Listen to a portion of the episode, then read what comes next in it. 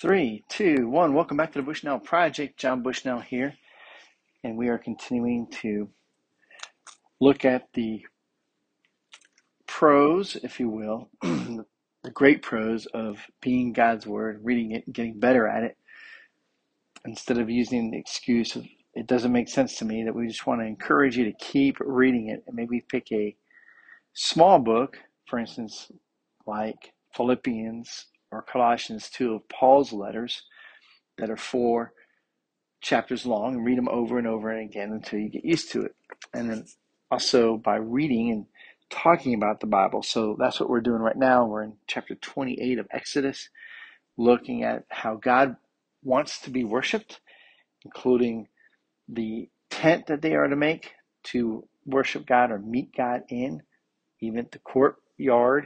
And now we're going to get into what the priest should wear. And all this, of course, is to point to the glory of God, the majesty of God, and to realize a priest, for instance, represents God. And so a lot of what they're going to be wearing is these bright colors and gems and stuff like that. And because the priest oversees sacrifices, the priest pronounces blessings, teaching God's word, and administering justice. So all these are what the priests do. And then, of course, living a life of holiness, which we know that there's going to be many priests that have a hard time doing that in the Old Testament. So let's jump right back in here, and we're in chapter 28 where we left off yesterday. I'm going to read those verses again and get through verse 5. So here we go. Then bring near to you Aaron your brother, and his sons with him from among the people of Israel to serve me as priest. Aaron and Aaron's sons, Nadab and Abihu, Eleazar and Ithamar. And you shall make holy garments for Aaron your brother, for glory and for beauty.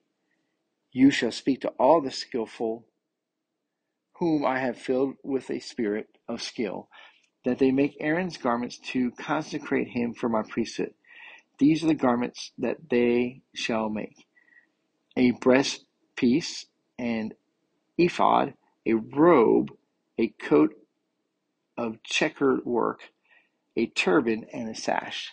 They shall make holy garments for Aaron your brother and his sons to serve me as priests. They shall receive gold, blue and purple and scarlet yarns, and fine twine linen. All right, so we'll stop there. We've got a lot to read tomorrow, and then even more the next day as I try to get through this, but do it in somewhat a sequence here. So they're setting apart Aaron and his sons to be the priest, and this is going to become a generational thing. And the entire tribe of Levi will join in as well.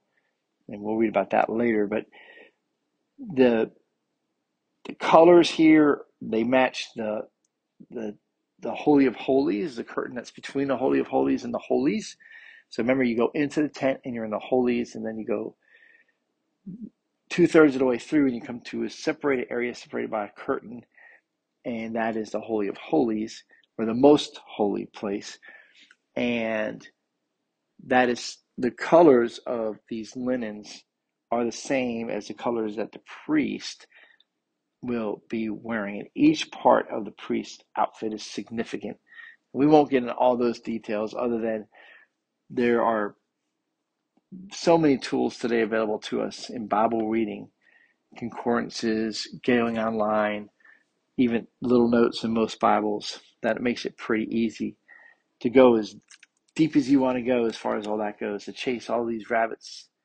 For us to recognize, again, God is in the details, and he cares about the details. And he cares about the details not because this is how he judges you, but it does show us that maybe what we wear does matter to God, not because it's how he judges us, but it's how he knows others judge us. And so the priest represents God. So if you call yourself a Christian, you represent God. And the term that the New Testament uses is ambassador. So the Old Testament word would be a sojourner, or Tashavin is the actual Hebrew word. Tashavin meaning one who is not from here. And so we are God's, and so we are from heaven, and we are returning to heaven. And so we are in this journey in between where we were and where we're going. And so to be an ambassador is to represent someone else, really. So an ambassador of the United States represents more the president of the United States than he does, or she, the United States. But they are representing the United States the way the president of the United States wants to be represented. Does that make sense? So it matters what they wear, how they present themselves, how they conduct themselves, how they dress. That matters. And God has shown us here that it matters, not